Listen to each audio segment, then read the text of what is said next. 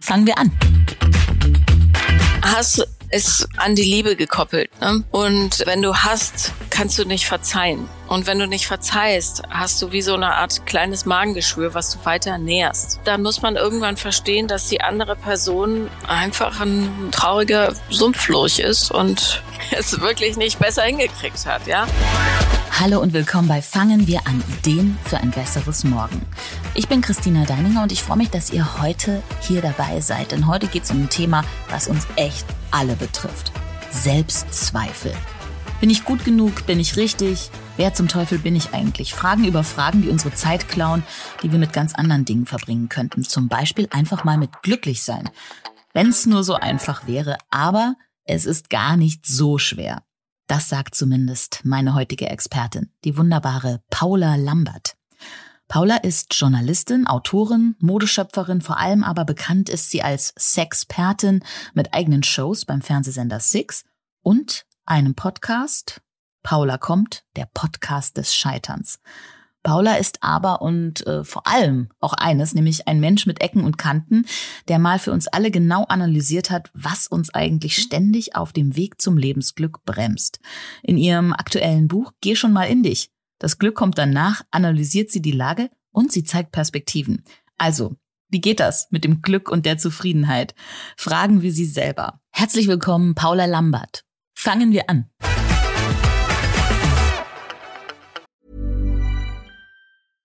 Hiring for your small business? If you're not looking for professionals on LinkedIn, you're looking in the wrong place. That's like looking for your car keys in a fish tank.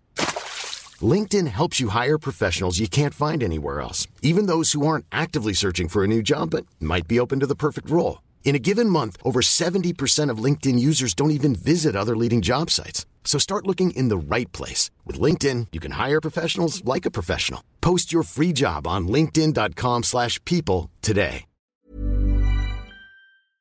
Und unser Thema ist heute Selbstzweifel für immer loswerden. Und das steht ja, Paula, auf deinem Buch auch äh, als kleiner Button drauf. Wo muss ich unterschreiben, dass das bei mir funktioniert? Selbstzweifel, das für immer ist äh, natürlich groß gedacht, ja, aber das ist der Weg, den wir alle beschreiten wollen, weil es einfach eine wahnsinnige Energieverschwendung ist. Aber ich weiß aus eigener Erfahrung, dass es ein langer, langer Weg ist und ich habe das Buch ja geschrieben, weil ich gemerkt habe, wie viele Leute keinen Therapieplatz bekommen, obwohl sie gerne einen hätten und auch bräuchten. Und vor allem, wie gering das Angebot an guten Therapeuten ist. Und darum habe ich so eine Art Selbsttherapiebuch geschrieben, wo man halt erstmal ja sich selber wirklich verstehen lernt und auch kapiert, dass diese Selbstzweifel eigentlich nur Ausdruck also Selbstzweifel im, Leben sich selbst gegenüber nur Ausdruck von so einer festsitzenden Unsicherheit sind, die man aber gut klären kann, weil ich habe das auch ja hingekriegt so. Also nicht immer und nicht perfekt, aber so, dass es mich nicht mehr belastet. Und das muss das Ziel sein. Also jeden Tag angstfrei man selbst sein können. Und das, äh, das ist mein, meine Hoffnung, die ich den LeserInnen damit geben möchte. Das ist so ein schöner Satz, den habe ich mir auch ganz dick angestrichen. Jeden Tag ohne Angst äh, man selbst sein können. Da, bei dir ist ja jedes Kapitel überschrieben, ist wie so ein Mantra. Wir haben nichts zu verlieren. Du hast nichts zu verlieren. Aber auf dem Weg zum Glück, wenn man sich so ein bisschen reinliest, ist es schon so. Man muss irgendwas verlieren, um nach vorne zu kommen. Man muss Dinge auch hinter sich lassen. Das gehört schon dazu, oder? Ja, absolut. Also wie Marion Williamson so schön schreibt, es gibt nur zwei Arten Entscheidung zu treffen. Aus Angst oder aus Liebe. Und die Entscheidung aus Angst, also wo man in die Wut geht, in die Verzweiflung, in das Zerstörerische, äh, die schaden einem selber. Und darum ist es immer sinnvoller, Entscheidungen aus Liebe zu treffen. Und wenn man das versteht und und auch versteht, dass bestimmte Menschen eben nur zu der ungeheilten Version von einem selbst passen, dann ist es gar kein Verlust, sondern dann ist es im Grunde eine natürliche Abspaltung dessen, was sowieso nicht zu einem gehört. Und darum, ähm, das tut zwar trotzdem weh und man vermisst vielleicht so Routinen und so, aber am Ende gewinnst du, weil du deine Energie nicht mehr in Dinge fließen lässt, die nicht passen oder dich am Wachstum hindern oder dich belasten. Und damit meine ich ja nicht nur romantische Beziehungen oder Freundschaften, sondern durchaus auch Geschichten innerhalb der Familie. Also viele haben ja wahnsinnig Angst, ihren Eltern zu sagen, dass der Kontakt mit ihnen nicht gesund ist oder sich nicht gut anfühlt. Und ich finde aber, toxisch, wie man heute so schnell sagt, toxisch ist toxisch. Und das ist ganz egal, ob das jetzt ein Familienmitglied betrifft, ein Arbeitsumfeld, Freundschaften. Weg damit. Ja, da geht's ja eigentlich, wenn man so ein bisschen weiterdenkt, gar nicht unbedingt darum, die Menschen hinter sich zu lassen, sondern die Glaubenssätze und Muster, die man so äh, drin hat. Ja, äh, eine Mutter, die muss ich einfach jede Woche anrufen, die muss ich besuchen, mit der muss ich Kontakt halten. Ähm, wie wichtig sind denn Glaubenssätze und Muster in unserem Leben und wie wichtig ist es, dass wir die einfach mal vielleicht echt überdenken? Jeder hat ja so Glaubenssätze, die begleiten uns durch den ganzen Tag und die leiten einen auch. Bloß, die führen einen manchmal so ein bisschen vom Weg ab und dahin, wo man gar nicht hin will. Es ist ja immer so ein bisschen, klingt immer so bescheuert, äh, wenn man so äh, Übungen macht, wie stell dich vor den Spiegel und sag dir, was du alles an dir magst. Da denkt man, das ist ein Schwachsinn, ja, jetzt stehe ich ja wie so ein Depp und erzähl mir was über meinen äh, tollen Humor und so. Aber aus der Neurowissenschaft weiß man, dass das tatsächlich das Gehirn umprogrammiert, wenn man das macht. Und das ist im Grunde eine reine Reprogrammierung. Und ich kann natürlich, wenn ich ein schwieriges Elternhaus habe, da trotzdem immer noch hinfahren und die anrufen, weil es sind ja schließlich meine Eltern. Oder ich kann mir sagen und denen dann schlussendlich auch, äh, danke, dass ich auf der Welt bin, äh, finde ich cool. Ich würde jetzt gerne an den Themen arbeiten, die ich mitbekommen habe. Und ähm, ich wünsche euch, dass ihr dasselbe für euch tun könnt. Aber für mich brauche ich jetzt mehr Platz, Raum, wie auch immer, Zeit. So, das kann man ja dann je nach Situation auch ganz unaggressiv formulieren und dann ist es gar nicht mehr so wichtig, wie die andere Seite, ob die jetzt mit Wut, Enttäuschung, Bedrohung, was auch immer reagiert. Wichtig ist immer das, was man sich selber verspricht. Ja, und das muss man einhalten. Das Ganze nennt sich Selbstwirksamkeit. Und äh, diese Selbstwirksamkeit sorgt dafür, dass ich ja mir selber treu bleibe. Und das ist das Wichtigste, damit man nicht so ausgehöhlt wird durch das Leben die Vergangenheit definiert nicht die Zukunft, sagst du ja auch. Und das ist ja deine eigene Lebensgeschichte auch ganz klar. Also wer ich mal war, ähm, ist nicht unbedingt ausschlaggebend für das, was ich sein kann. Ne? Also du kannst dein Leben ja nicht immer kontrollieren, aber sagst du, schreibst du auch so schön, man kann alles. Ja, man muss sich nur dazu entscheiden wahrscheinlich. Genau. Ich bin in äh, ziemlich prekären Umständen äh, geboren und aufgewachsen und natürlich wäre so der klassische Weg, dass ich in eine Drogensucht abgerutscht wäre oder also wenigstens äh, ja über Sozialhilfe nicht hinausgekommen wäre, weil ich gedacht hätte, naja, kein Wunder, mit den Karten kann man sowieso kein Spiel gewinnen. Aber ich habe ja durch so eine Verkettung glücklicher Zufälle äh, das gewonnen, was man äh, Resilienz nennt. Also eine enorme Widerstands- und Spannkraft im Leben gegenüber und habe daraus dann, also habe es umgedreht und einen wahnsinnigen Trieb entwickelt, das genaue Gegenteil zu werden. Erfolgreich, glücklich und so weiter. Ja, mit funktionierenden Beziehungssystemen und, und, und. Und das klappt und meine erste Therapie mit Mitte 20 gemacht, die war nicht besonders gut, die Therapeutin, aber dann habe ich eben ähm, das Tor geöffnet für gute Leute und die haben mir wirklich weitergeholfen. Und man braucht jemand Neutrales, der einem ab und zu das Lichtlein hält. Ist einfach so.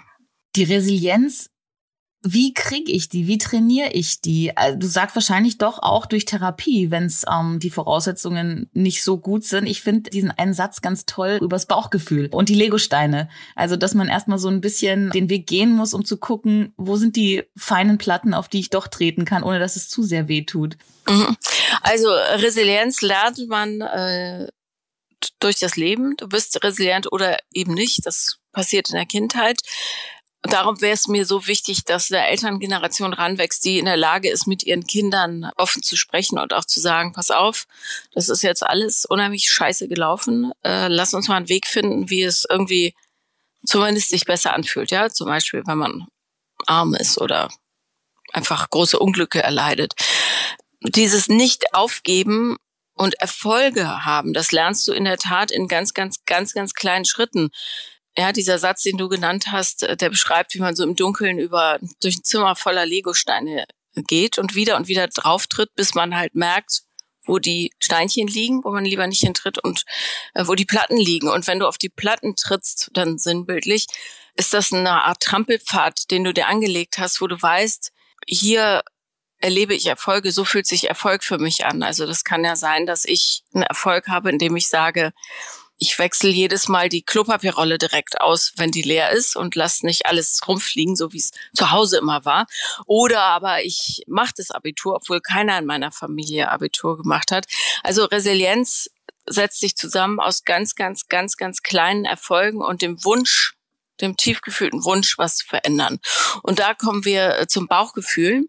Das Bauchgefühl ist ein super Wegweiser für das Leben. Bloß die meisten haben verlernt, darauf zu hören. Und das muss man auch so ein äh, bisschen wieder trainieren, weil äh, das merke ich auch bei meinem Podcast. Die Frauen hauptsächlich, die zu mir kommen, äh, und wieder in irgendwelchen katastrophalen Beziehungen gelandet sind, die wissen meistens ganz, ganz genau, dass sie ein schlechtes Bauchgefühl hatten. Sie haben bloß nicht drauf gehört. Und mein Wunsch ist es, dass es jeder lernt und versteht, dass diese Stimme in dir und Intuition oder wie auch immer du sie nennen willst, dein Kompass ist. Und wenn du auf die hörst, bist du relativ sicher.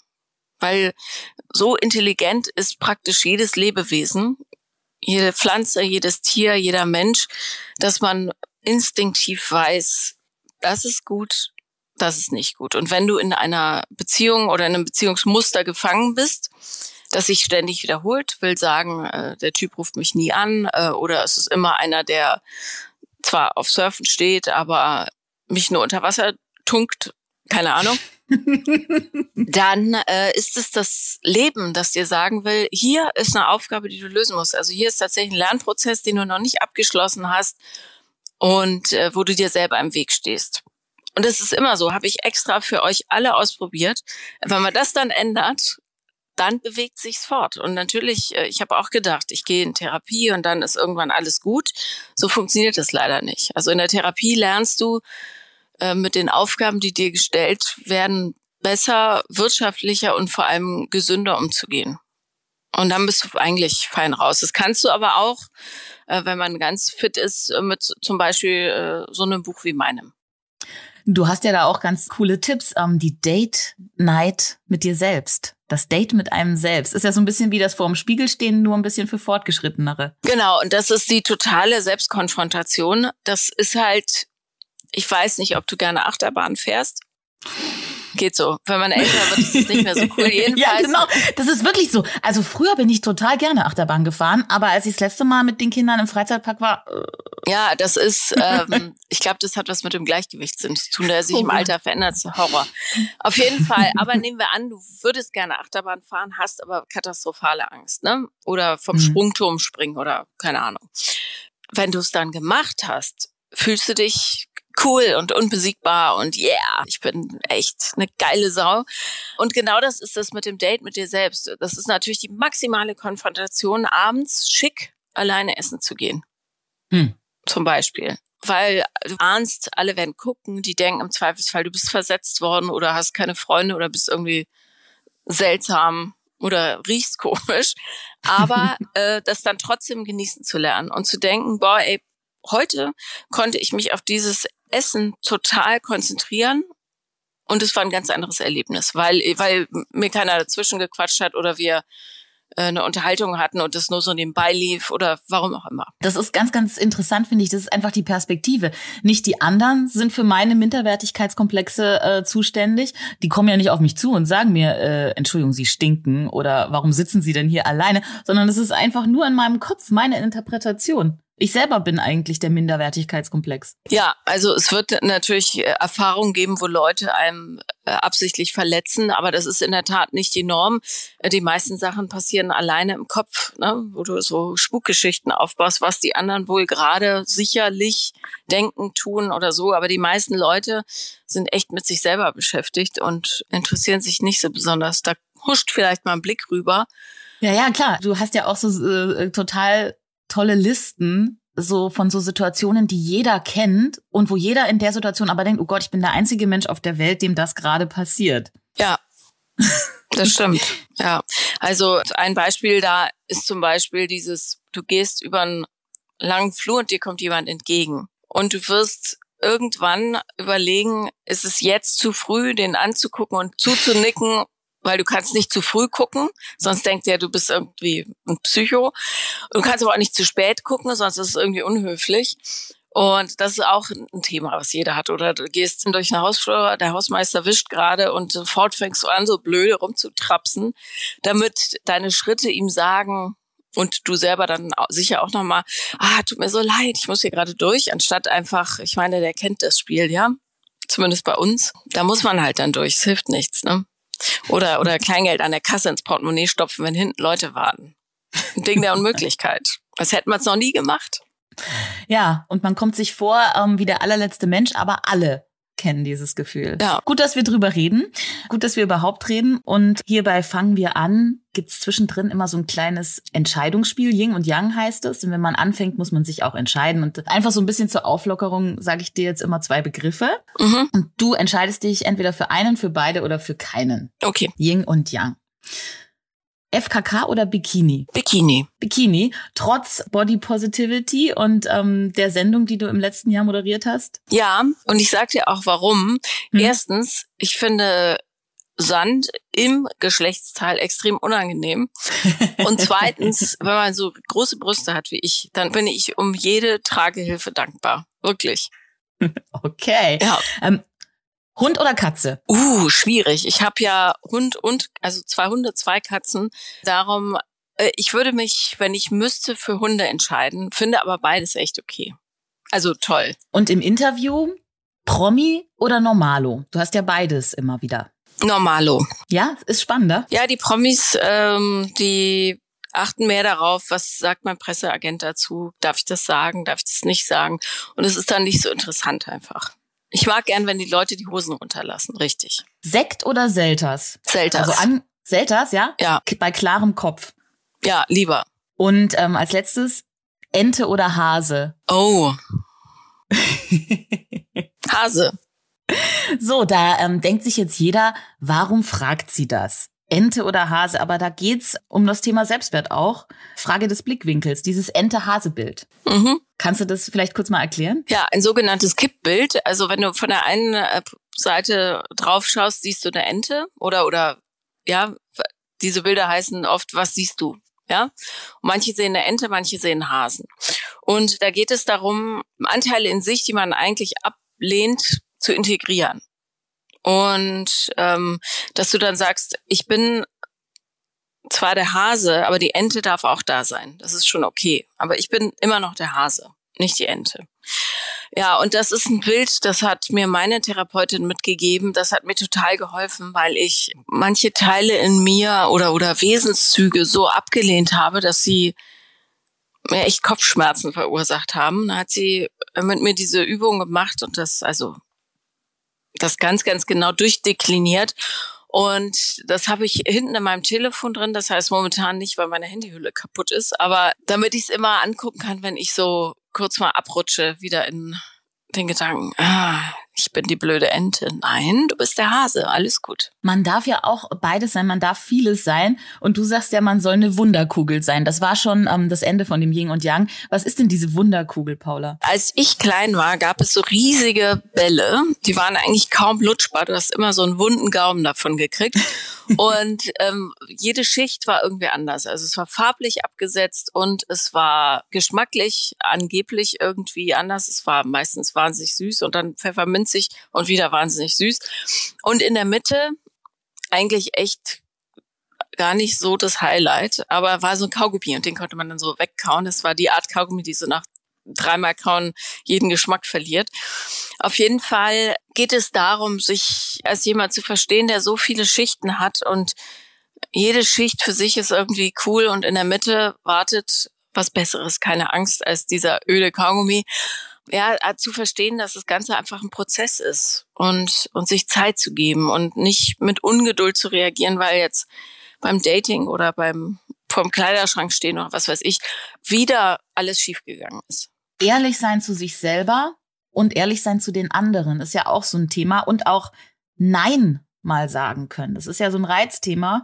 Du sagst, Nein ist eines der wichtigsten Worte in unserem Sprachschatz. Warum? Mhm, weil ganz viele Leute Ja zu Dingen sagen, äh, bei denen sie eigentlich Nein meinen. Und das ist reine Selbstausbeutung. Also keine Ahnung, seien es Leute, die von ihrem Freundeskreis hauptsächlich zu ja, Diensttätigkeiten herangezogen werden.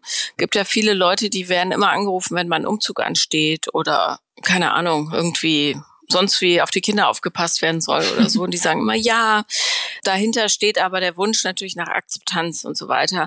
Wenn man dann Nein sagt und eigene Grenzen setzt, also auch wenn Eltern einen blöd anmachen und sagen, na ja, das ist unsere Tochter Elvira, äh, sie hat ja leider keinen Doktor geschafft, dann zu sagen, entschuldige mal, ja, möchte nicht, dass ihr mich hier vor also überhaupt runter macht und äh, ich will nicht, dass so über mich gesprochen wird. Ich bin wahnsinnig stolz auf mich. Das ist ja auch ein Nein sagen zu etwas. Dann bleibst du dir selber treu, also dein authentisches Ich zu leben, ist wahnsinnig wichtig für das eigene Wohlgefühl und nicht das Leben anderer mitzuleben, damit die irgendwie ein gutes Gefühl haben, ja. Und das zu üben ist wirklich elementar ab und zu mal Nein zu sagen. Auch übrigens zu schlechten Dates und zu Verabredungen, auf die man keine Lust hat, obwohl dann alle schmollen. Du kannst ja anders darauf reagieren, wenn deine Freundinnen sagen, ey, das ist aber unser Stammtischabend und du sagst, nee, ich will heute nicht. Dann kannst du immer noch in der Kneipe anrufen und sagen, pass auf, bring den Mädels mal eine Runde von mir und sag denen, ich wäre total gerne dabei, aber heute passt für mich nicht. Also das wäre jetzt schon so eine Strategie, weil ich wollte es gerade fragen. Man selber hat es vielleicht dann schon äh, verinnerlicht und sagt Nein, hat sich dazu entschlossen, aber die anderen, die haben das System ja vielleicht äh, noch überhaupt nicht verstanden und gehen einfach davon aus, dass du ihre Bedürfnisse weiterhin erfüllst. Die da ranzubringen, stelle ich mir einfach auch echt schwer vor. Oder ich weiß, dass es schwer ist. Ja, und äh, da wird es sicher auch ein paar geben, die dann sagen, nee, dann nicht. Also die Freundschaft funktioniert dann nur zu deren Konditionen. Aber das ist dann das, was wir eingangs schon besprochen haben. Das ist dann äh, kein Verlust, ne? In dem Sinne. Mhm. Die, die Leute sind dann nicht mehr in deinem Leben, aber es ist kein Verlust, sondern ein Gewinn, weil du näher an dein echtes Ich rangerückt bist. Ohne die. Da sind wir auch schon so ein bisschen beim Thema Verzeihen und Vergessen, was ja nicht dasselbe ist. Ähm, was ist denn der Unterschied? Du fragst früh am Morgen so komplexe Fragen. Also, naja, im Grunde geht also, es ja darum, auch die anderen in all ihrer Komplexität anzunehmen. Und dieses Verzeihen lernen tut man nicht nur für die anderen, sondern vor allem für sich selbst, damit dieser Groll einen nicht auffrisst, ja. Und das ist wahnsinnig wichtig, vor allem in Eltern-Kind-Beziehungen, wenn sowas schiefgegangen ist, aber vielleicht auch mit Ex-Partnern und so, äh, zu verstehen, dass beide Parteien in diesem Moment einfach noch nicht weiter waren in ihrem Weg und ähm, es nicht besser konnten, schlussendlich, ja. Und tiefe Verletzungen vergisst man sowieso nicht, ja, mal abgesehen davon. Aber man findet für sich einen Weg, damit umzugehen und äh, dem eben kein, keine Macht mehr über das eigene sein zu geben. So, darum geht's eigentlich. Und das heißt nicht, dass man vergisst, was passiert ist, sondern das heißt, dass es heute keine Macht mehr über dich hat und deinen Alltag nicht bestimmen kann. Und das ist wahnsinnig wichtig, weil du nur dann eben weitermachen kannst bei ganz vielen Themen. Aber du sagst auch, und das fand ich interessant, hassen darfst du nicht. Also man, man kann auch schlechte Gefühle behalten, aber hassen darfst du nicht. Was heißt denn das? Naja, Hass ist an die Liebe gekoppelt. Ne? Und äh, wenn du hast, kannst du nicht verzeihen. Und wenn du nicht verzeihst, hast du wie so eine Art kleines Magengeschwür, was du weiter näherst. Ja, und ähm, man kann sich, man kann kurz Wut und Gift und Galle spucken und rumschimpfen und mit dem Fuß auftrampeln.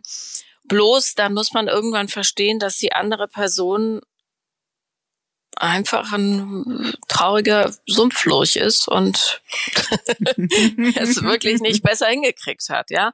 Äh, das ist auch übrigens, das ist natürlich bei so gewalttätigen Übergriffen und so wahnsinnig schwer, aber ähm, wenn du hast, kannst du dich nicht selber lieben.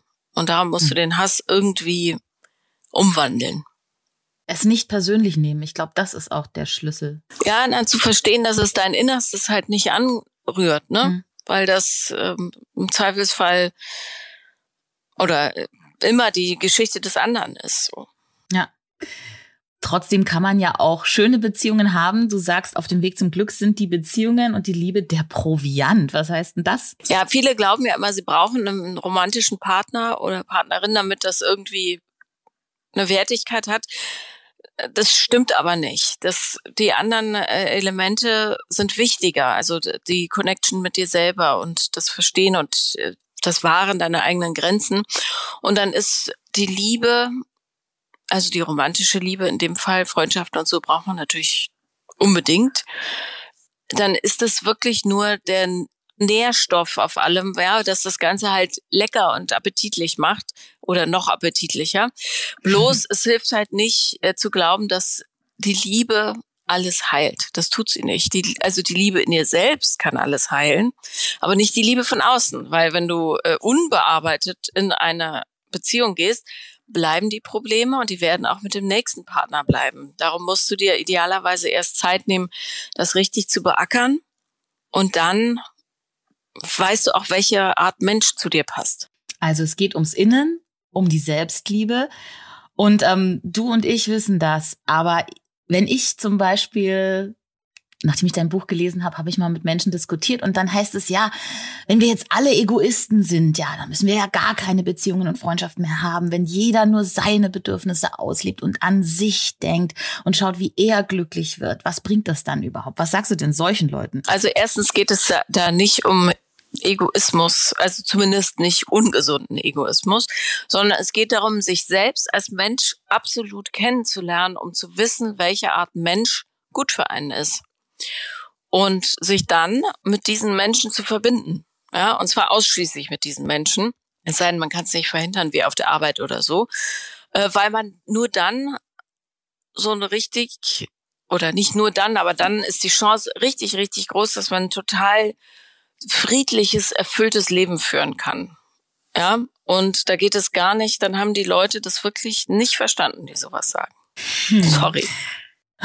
Hast du denn überhaupt irgendwann mal jemanden getroffen? Du hast ja schon echt viele Leute getroffen und mit ihnen gesprochen, der von sich sagt, hey, ich bin komplett glücklich und ich habe nichts dafür getan. Nein. Oh. Nein. Okay. Noch nie. Alle haben was dafür getan. Ja. Und selbst der Schamane im hintersten Urwald hat was dafür getan. Der hat sich überlegt, welchen Weg muss ich gehen, um Frieden zu finden. Ja, niemand wird geboren und wächst auf und hat keine Themen. Das geht gar nicht. Und das ist auch schön. Ja, es, also es geht vielen anderen so. Aber wenn du so ein geschädigtes Kind bist, dann findest du Menschen wahnsinnig anziehend, von denen du merkst, dass sie keine großen Narben haben, sondern die sind so die segeln so durchs Leben, fluffi fluff, das ist so eine mittlere Welle, juhu, nicht so hoch, nicht zu tief. Bloß dann irgendwann merkst du, je weniger Kanten jemand hat, desto, nicht immer, ja, aber häufig, desto weniger tief geht es. Auch die Gespräche, die Gefühle, das ganze Erleben. Und dann wird die scheinbare Perfektion, ja, der, der hat alles und so weiter, so, äh, langweilig. Das ist dann nicht mehr so aufregend. Und ich liebe Menschen mit Tiefgang und Narben und und Gefühlen, ja, egal in welche Richtung. Also dieses dieses Geschenk, das Leben in seiner Fülle fühlen zu können, das ist ein ganz ganz großes. Und Selbstzweifel für immer loswerden, ähm, bist du da schon am Ende des Prozesses angelangt oder ist das wahrscheinlich ein lebenslanger Prozess? Also am Ende des Prozesses angelangt werde ich sein, wenn ich tot in die Kiste falle. Vorher nicht. Nee, aber ähm, es geht Stück für Stück voran und das ist das Herrliche. Irgendwann blickst du zurück und merkst, wie weit du schon gekommen bist.